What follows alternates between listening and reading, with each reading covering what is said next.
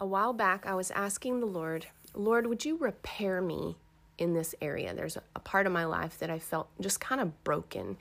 And I said, Lord, would you just repair me in this place? And He spoke to me and He said, No, Jen, I won't repair you, I will restore you. And the contrast of those two words got my attention, particularly because in December I had prayed about the word for 2022, and I felt like the Lord spoke to me restore is the word for 2022 for my life. But since then, I've heard many people say this is the word that's in their heart for this year, and even a prophetic word that came forth recently that I'll share on here as well. So, in today's episode, we're going to dig into this prophetic word over my life and I think over the church and the nation um, called Restore. It's going to be a good one. Hi, and you're listening to Java with Jen with your host, Jenilee Samuel.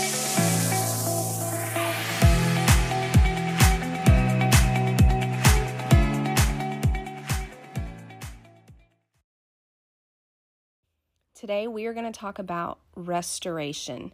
Now, this is a word you guys heard in the intro that God gave me for 2022, but I have since discovered it is a word He's given a lot of people for this year, and words that have even come through the prophets on the national level or international level. This is a word that is hovering in the spirit, and I believe it's available for us to grab a hold of with our faith and pull it into our lives. I really believe this is God's heart for this season not just for me, but for many of us. As I prayed about this episode, this was the topic that kept coming up in my heart.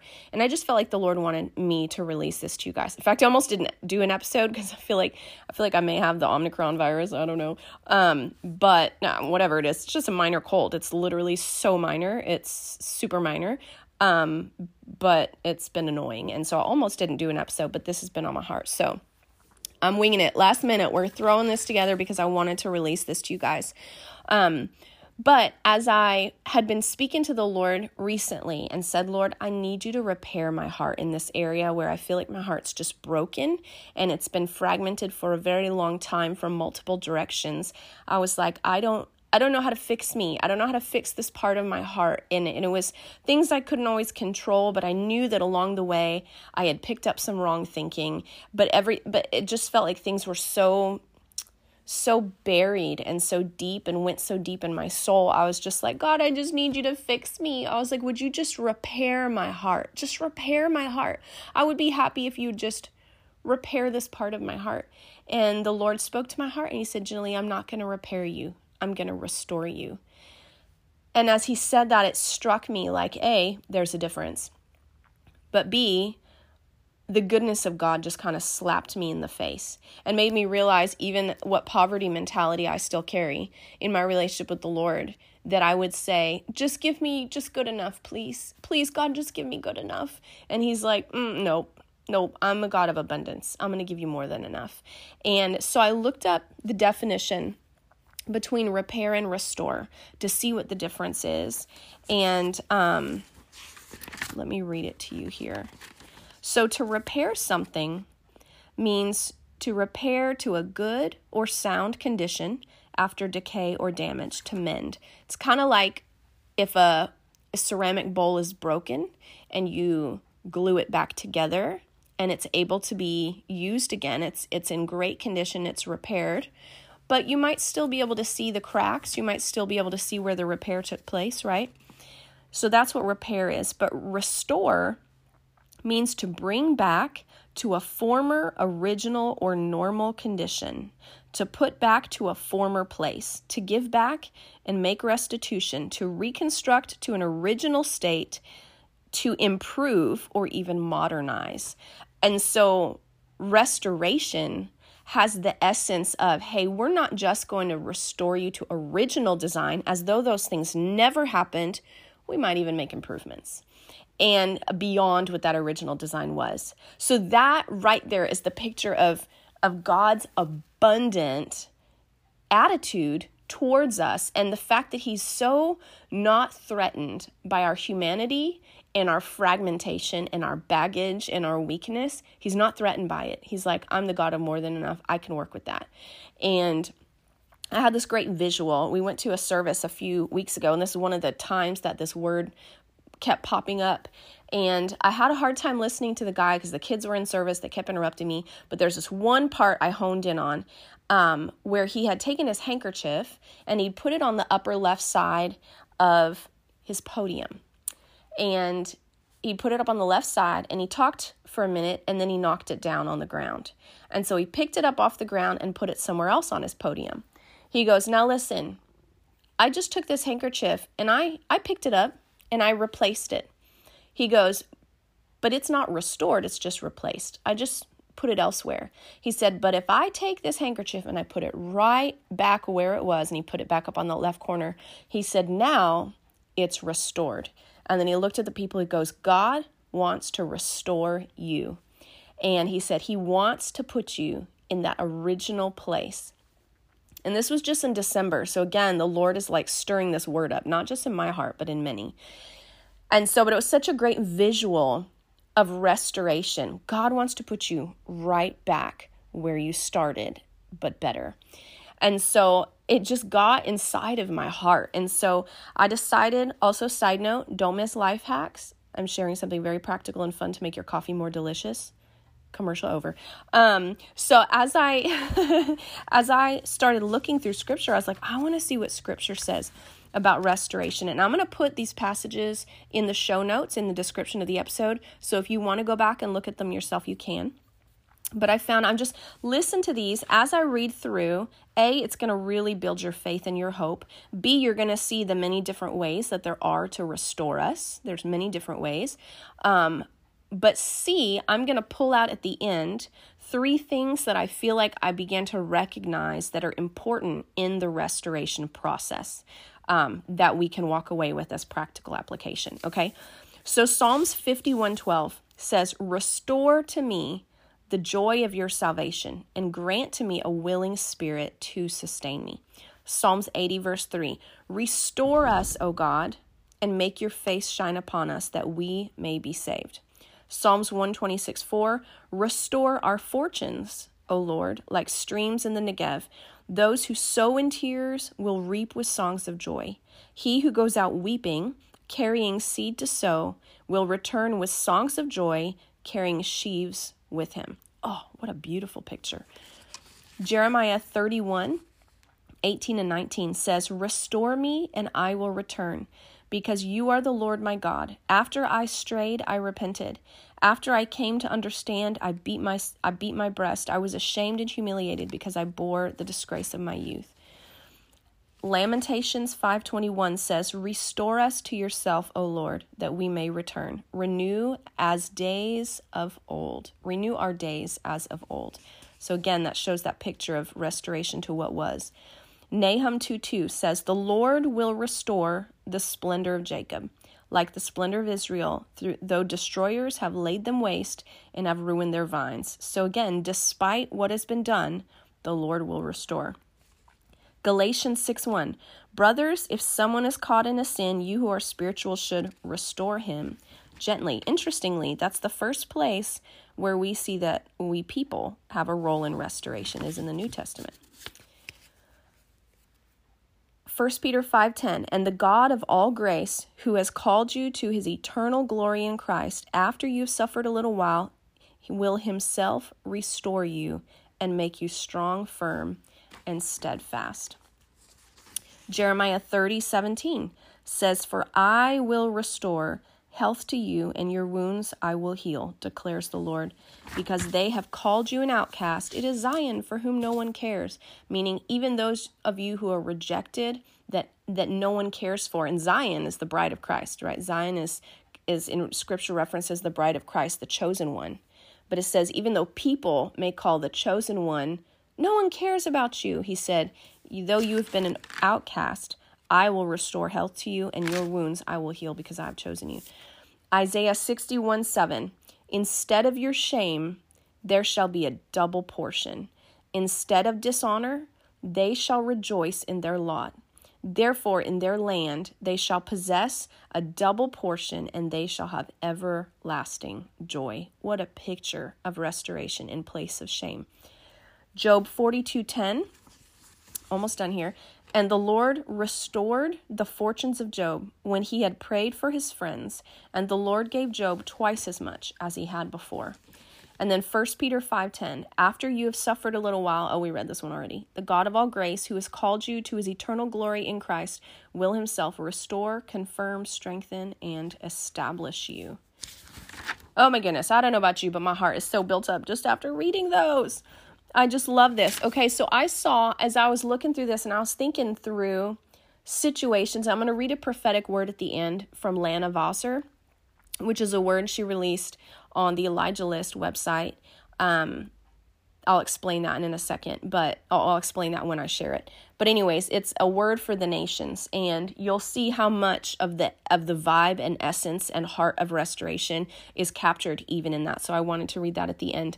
But there's three principles that I noticed as I was thinking through those of us who walk through things where we where we need to be restored, and and even like watch walking through the story of Job and reading about his situation a lot of times when we go through hardship or we are wounded or we are broken and things start to kind of fall apart within us or around us, there's a natural human response to go inward, to go into self protect mode, to go into a defense position because we're wired for survival. That's actually just a very human response, fight or flight. We just, when we go through enough difficult situations, it it wears down on the side of us that functions in virtue and it activates the side of us that functions in survival.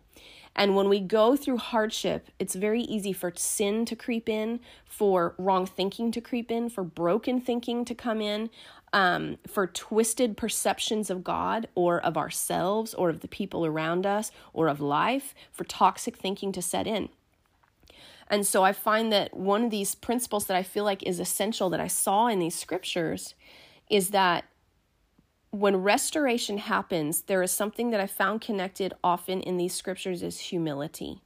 Humility of like, I repented of my sin, I beat my breast, I laid myself low before you, and or I came to you and cried out, God, please just restore me. There's a humility that's essential. And I remember the Lord asking the Lord like, God, what is what is the difference between those who sinned and it sabotaged their future and those who sinned and you still use them in great ways?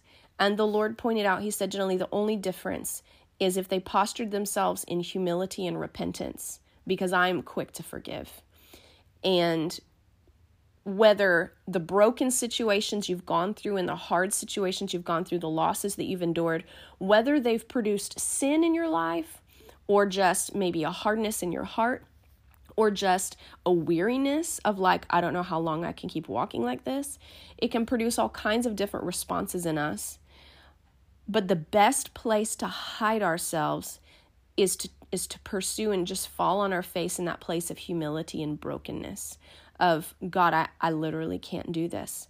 And I literally can't move through this. And but you have to choose to believe and decree, even in the midst of those moments, in that humility, saying, I can't figure this out. I can't, I can't fix this myself.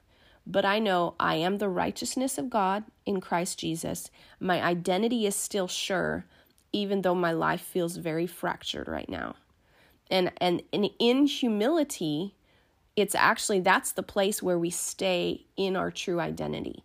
Because in order to walk out of our identity and walk away from it and begin to believe lies about it ourselves we're actually stepping into pride because we're elevating our thinking about us above God's thinking about us. And the and humility is to acknowledge God as the ultimate source of truth and wisdom and that and that we submit to him and his way of thinking his authority in our lives and his authority says, You are the righteousness of God in Christ Jesus. This is who you are. You're a woman of God. You're a man of God. And you are capable, and I'm going to restore you.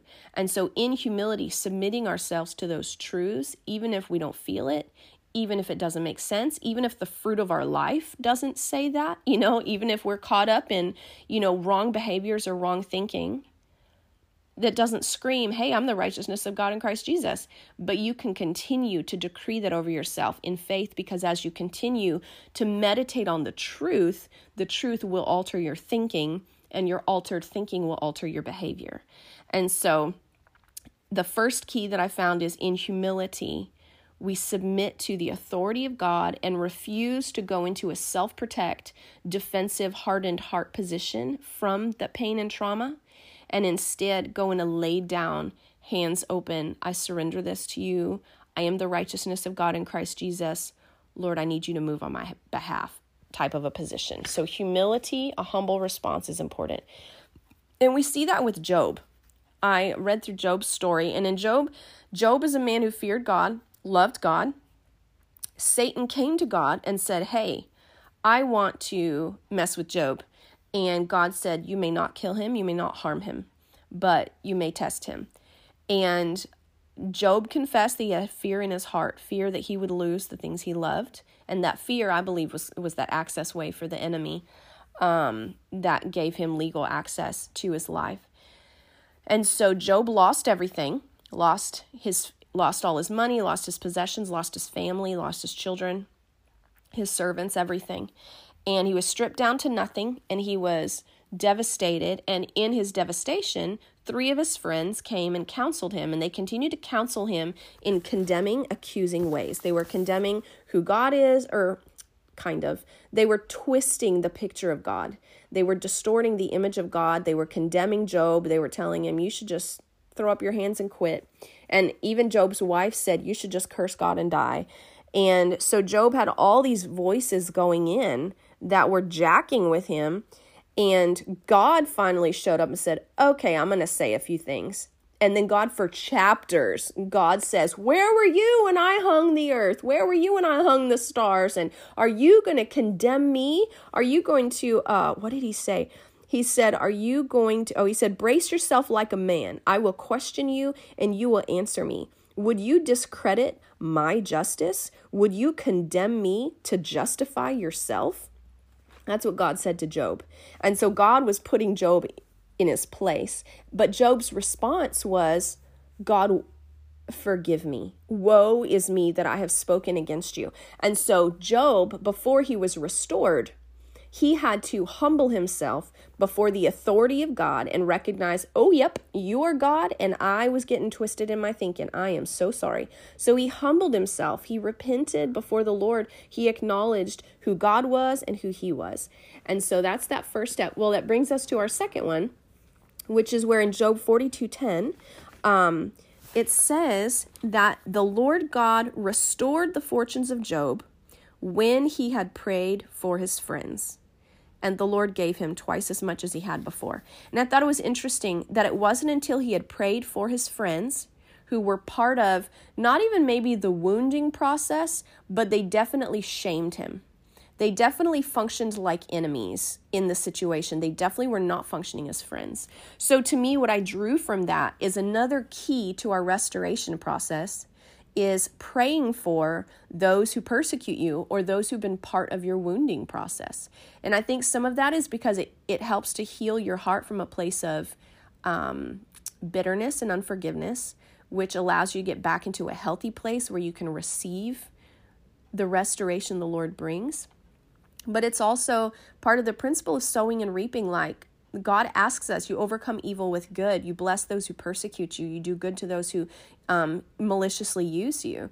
And there's a there's I believe there's just there's something that's released and i wish i understood it even better but there's just something that's released it's like a test of our character that releases the goodness of god into our life i remember my husband and i we had been in a lawsuit with um, a builder we had bought a house it was our second home and the builder did not build it correctly. The foundation had all kinds of issues, and within the first year, the foundation was falling on the two sides of the house. And so we had to get piers underneath the house. It was like ten thousand dollars that we didn't have, but the um, the builder wouldn't honor the warranty. So we ended up in this lawsuit.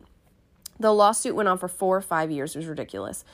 And so finally, in the same week, the Lord prompted me and my husband to start blessing our former builder. And so we were like, you know what? Forget this lawsuit. It may never go through. Lord, I just ask that you bless him, bless his business, bless his health, bless his marriage. And Stephen and I both, independently, not knowing the other one was being moved this way, both prayed the Lord would start blessing this builder. I'm telling you, within 48 hours, the whole case was wrapped and we had money in our bank account. Not even joking.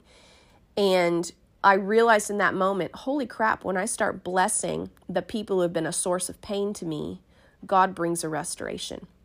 And so that's the second key to pay attention for. Whatever you've been through, whether it's the Biden administration and their mandates, whether it's been vaccines and complications from that, whether it's been a boss who fired you, or whether it was the local government shutting your business down, whether it was family and things that they've said, whether it was people and, um, you know, political issues, whether it was a family member who passed because of all this COVID stuff, if it was anything to, maybe even unrelated with covid and all those things. Maybe it was just something different for you know some of you it's been an abusive relationship you've been in for a long time or an unhealthy marriage or a toxic friend or toxic family members or whatever your situation has been it's time to start blessing the people who are behind your pain.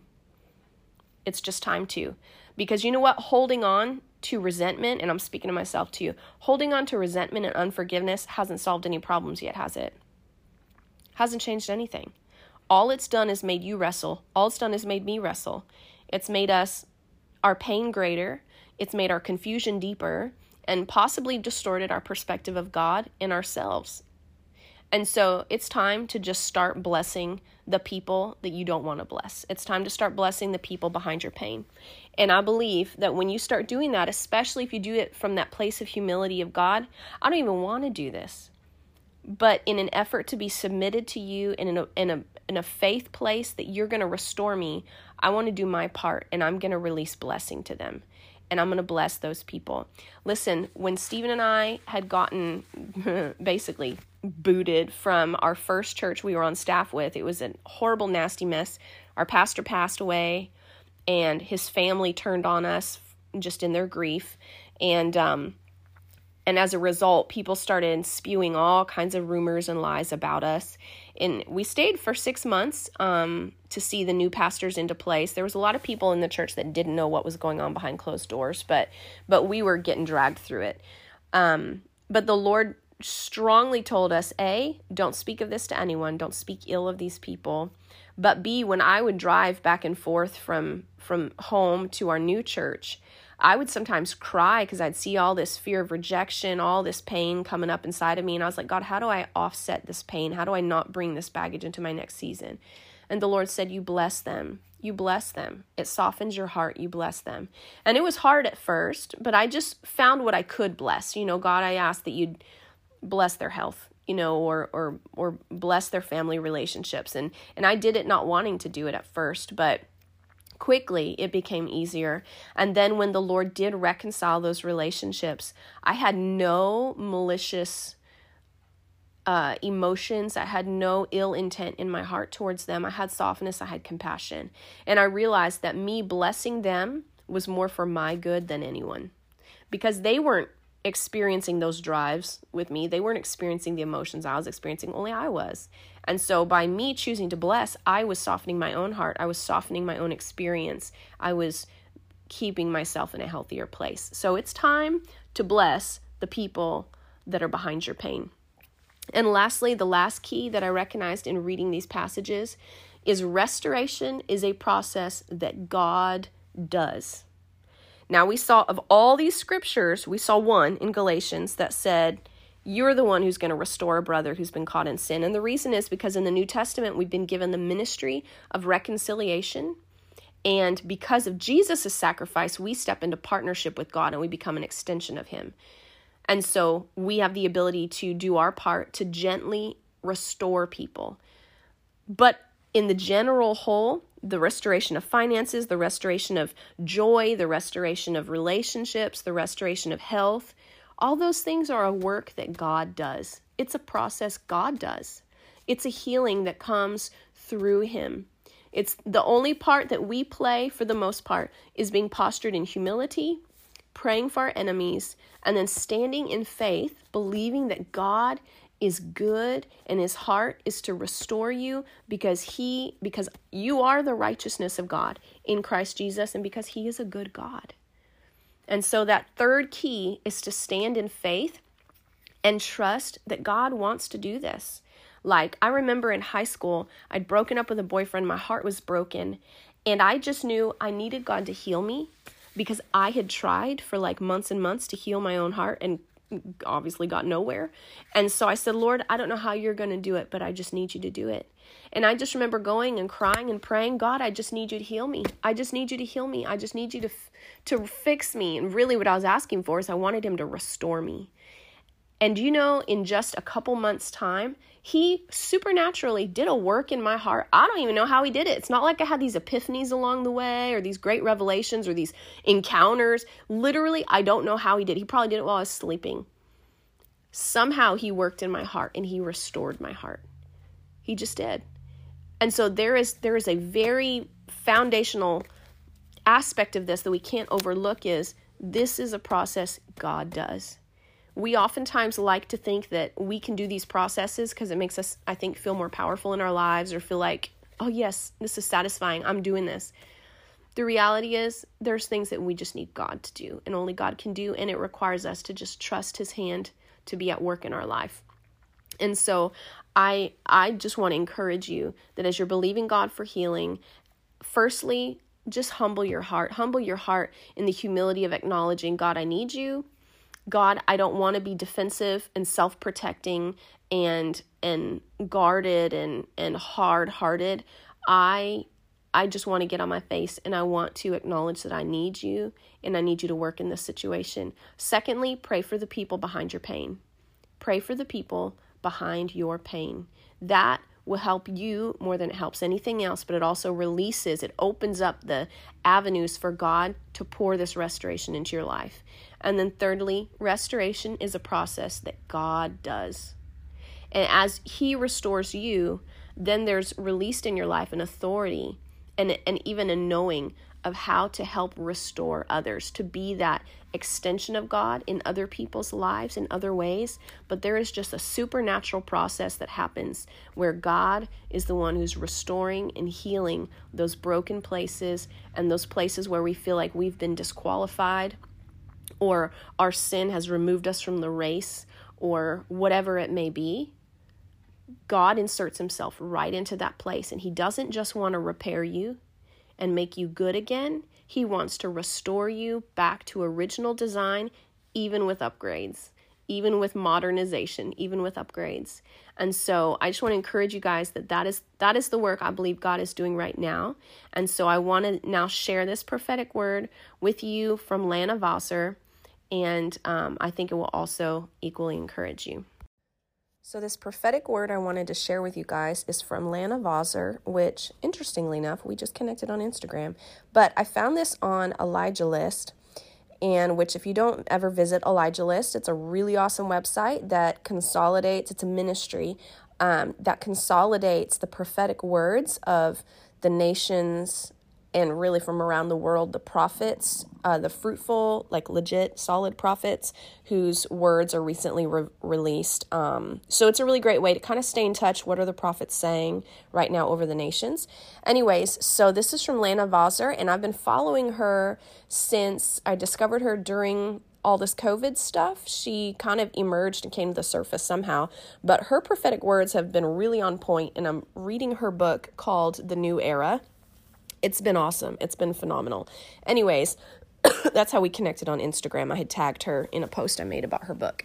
Um, so, anyhow, so this prophetic word speaks to this restore that the Lord put in my heart. So, I'm going to read this to you. It's going to take a minute. But it's titled, His Resurrection Power is Bringing Forth Your Comeback. She said, Recently I heard the Lord speaking over many people. It's my resurrection power that's bringing forth your comeback. I saw many men and women who've been in a time of great shaking and breaking, feeling as though they've been knocked out or disqualified. The day to day fight has been exhausting and has left them living in a place where they're constantly fighting the strong urge to withdraw. The Lord began to show me that the hearts of many have been fractured as well. They've endured such a great knocking around that it has left them feeling disoriented, confused, and hurt. Then I saw Jesus step in. The light of the world shone his light into the crevices of hearts. I watched as his eyes were looking for the painful places. He was looking for the dry places. He was intentionally looking for the dead places. He was looking for the hidden places where people had withdrawn because of the intensity of the season they'd faced. I watched as the light and love of Jesus began to flood into hearts. I began to see these hearts come to life in brightness and fruitfulness. I saw those dry and broken places healed and restored. There it is. I saw the disoriented places becoming places of deep revelation. I watched places of weariness become the places of a second wind and fresh breath. I watched the areas of the heart where many had felt misunderstood begin to receive the word of the Lord that this was the season where they were being brought into context, meaning your pain and your experiences will begin to make sense. Shame and condemnation fell off of these hearts as they were being ushered by the breath of God into new life. They were being ushered into a place of strength and wholeness as His resurrection power was bringing forth and birthing their greatest comeback. I heard the Lord say, Many feel like they've been disqualified, knocked out, misunderstood, and alone, but I'm speaking over them that the time of divine comeback is upon them. Many have endured much that no man has seen. They've endured much behind closed doors. But I have seen. I've been present with these ones, and I'm tenderly loving them back to life again. I'm tenderly loving them back into the places of strength and conviction of who they are and what they carry. Where they've been looked down upon or labeled as wrong because of what they carry or how they carry it, I'm now releasing a fresh commissioning upon them to bring them into the new thing I am doing. It's going to bring not only them, but their entire lives and journeys into context. The Lord continued to speak and wa- said, Watch for these ones, for they are now arising in the earth. They're coming up out of the wilderness, leaning upon me. They've been in a place of breaking and shaking. They have found my heart in a depth and a way that many have not, because they are not willing to walk the, the narrow path, meaning those that have not found God's heart, is because they've not been willing to walk the narrow path. But these ones are arising in the earth now for the greatest comeback of their lives. They're arising with such deep dependency and humility to carry my heart and the new blueprint of my wisdom, and my roar will be loud upon them with vindication, favor, provision, and revelation. But also, my roar through them will bring forth the manifestation of my glory and power in ways that have never been seen. These ones, I can't handle that phrase, these ones. These have been criticized, looked down upon, rejected, and have walked the path of deep misunderstanding, but they're now arising in the earth carrying my prophetic voice and wisdom in ways that have not been seen. They will no longer be cast to the side, but they will be positioned in this hour, releasing my heart, the uncompromised vision of my heart, and the roar of my voice that will see my glory come with a great weight and manifestation. The enemy has spent so long trying to muzzle these these ones and disqualify them in what they carry, but that time is over. They're now arising in greater wholeness, power, and strength, and my prophetic voice and wisdom will flow through their creativity and partnership with me. It is truly time for them to take their place. They are taking their place. They are arising with their tribe, and they are going forth to build with me and in my way, not looking to see if it pleases man, but with eyes on me and building according to my way. Watch how my glory comes and the harvest comes. That's from Lana Vawser, and just the whole vibe of that speaks to the dynamic of restoration. And so I wanted to read that to you guys because I feel like it echoes what God has been speaking in my heart and so many others. So I hope that really encouraged you. Y'all, I hope that word encouraged you. It was such an encouragement to me. So, just to wrap up this episode, God wants to restore you. He doesn't just want to repair you, He wants to restore you. And to restore you means to put you back to the original design, your original call, that place where you knew that you had this great call and destiny on your life before any mistakes were made, before any wounds came in. God wants to restore you. And so, in humility, refuse to self protect, refuse to harden your heart, refuse that natural impulse that we have to preserve ourselves from pain. refuse to live there and instead in humility surrender before the Lord, go into his presence and say, Lord, I have all this crap that I need you to deal with these relationships, these losses, this pain, this sin. I need you to deal with this. And so you lay it before him in humility. And then, second thing, pray for those who are behind your pain. Pray for them because it releases you from your pain just as much as it invites God into the situation. So pray for those who are behind your pain. It may be a gradual process, but do it. Every time that pain comes up, pray for them and bless them and you'll see the Lord change your heart faster than you thought possible.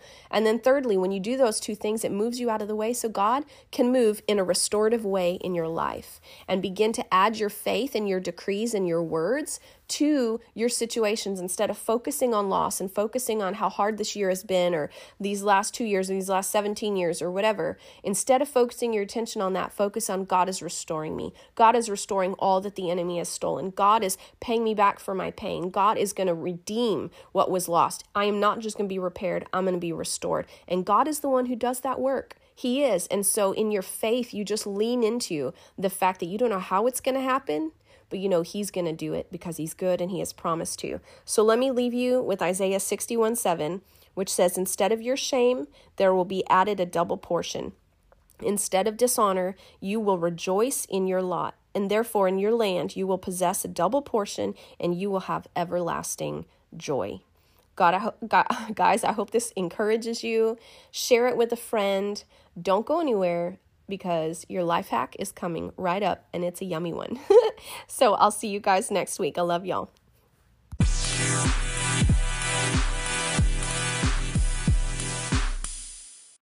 Okay, today's life hack is super simple, but I realized I show you guys on Instagram all the time my delicious coffees that I make because, hi, Java with Jen. Um, and I realized I don't actually tell you how I make them so delicious. Now, we do have an espresso machine and it has a frother arm on it, a steam frother, which is great if you like your coffee like uber super hot. Um, but I don't always love it because it takes a particular like art to really make the foam turn out just right. So, I had purchased for my twin sister a frother. It's like an electric frother that I got on Amazon, and it's just a little standalone uh, device that is like the size of maybe two coffee mugs standing on each other. It's like maybe the size of a 32 ounce water bottle or something. Um, and it can do cold foam, uh, low foam, major foam, hot foam, whatever. It can do a few different settings.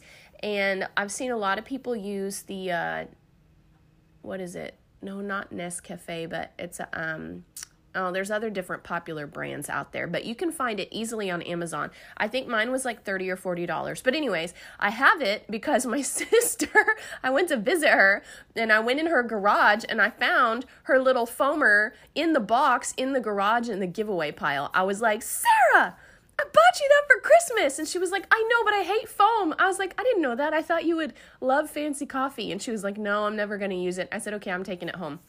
So I took it home, and it's literally my favorite because it's small enough. I can take it with me when when we travel, which sounds so diva. I know it's so extra, but like if I just go to my in laws or um, you know see family out of state or whatever, I just bring it with me, and then I have my delicious cozy coffee in the morning. So it's just literally you can look up online on Amazon electric frother. I will put the link to the one that I use in the show notes um, in the episode description so you can find the exact one if you'd like. Uh, but so I just, I literally brew my coffee through my espresso machine, which literally it just makes a drip coffee like anything else would. Um, and then I pour that in my cup and then I make my frother, which I like because I can turn it on and I can walk away from it. I don't have to stand there and babysit it, or it can froth while my coffee's brewing. So it is a bit faster than using the espresso machine. Um, and so, anyways, it's just easy, and then you just rinse it out and let it dry out. It's awesome. I love it. I think you guys would totally uber love it um, if you're looking for a way to dress up your coffees. So that's my life hack for today. The link will be in the show notes. Otherwise, you can just go on Amazon and search electric coffee frother and take your pick. There's some great ones out there. So you guys, thanks for listening today's show. If the if the word I shared today was really meaningful, would you do me a favor and you can do any number of things. Share the episode if you think it'll encourage someone. That goes such a long way. I have been so grateful. People send me podcasts and and and shows and messages all the time and some of them have genuinely changed my life. So um, be that friend and share it with someone. You don't know who might be really encouraged by this episode. Secondly if you haven't done it and you would be so inclined to go wherever you listen to your podcast and leave a review um, itunes is is i would say best only because that's the platform that's used the most but um, feel free to leave a review on there, or you can leave a review on Facebook on my page as well. But I just really like to hear what y'all's perspective is. Obviously, I do the show not for my sake, but for y'all's sake. So it really helps me to know what you're thinking. And um, and simply, if you just want to snag a screenshot of you listening and throw it in your stories on Instagram and tag me so I can see who's listening and and what you're thinking about it. Y'all, you have no idea how much life it gives me when I see those things.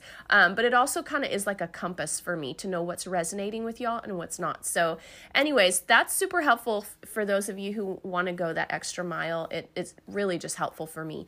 Um, and it helps get the word out as well. So, thanks for checking in. Speaking of coffee frothers and coffee, don't forget to check out the merch store and get you some Java with Jen coffee. It, when you go to the merch store at javawithjenmerch.com, up at the top there's some tabs and there's a tab that says coffee. And if you go there you'll see two different coffees. One is a dark roast one's a light medium. They're both supplied by didomy coffee. They're amazing. They're organic naturally resourced.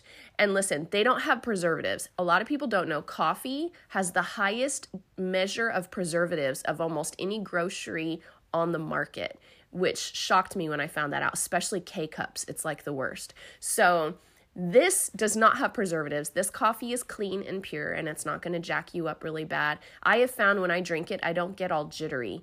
Um, and I think the preservatives, when I have coffee with preservatives, has something to do with that jittery effect. But anyways, go check it out. The bags are only $12 a bag, so it's way cheaper than like Starbucks, but it's just as good of quality, if not better. So go check them out, javawithjenmerch.com, and I'll see you guys next week.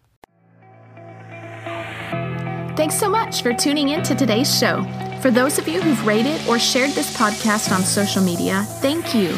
Reading your comments and reviews always means so much to me. Listen, let's stay connected. Come follow me on Instagram at Java with Jen, where you can follow the latest and say hey. It's a really great way to stay in touch. Many of you have also asked how you can support the show. You can make donations through the Anchor app or on Patreon or of course by sharing, rating, and reviewing on social media and iTunes as well. Your heartfelt feedback always reminds me why I do this. Until next time, remember, you will fulfill your greatest destiny one day at a time.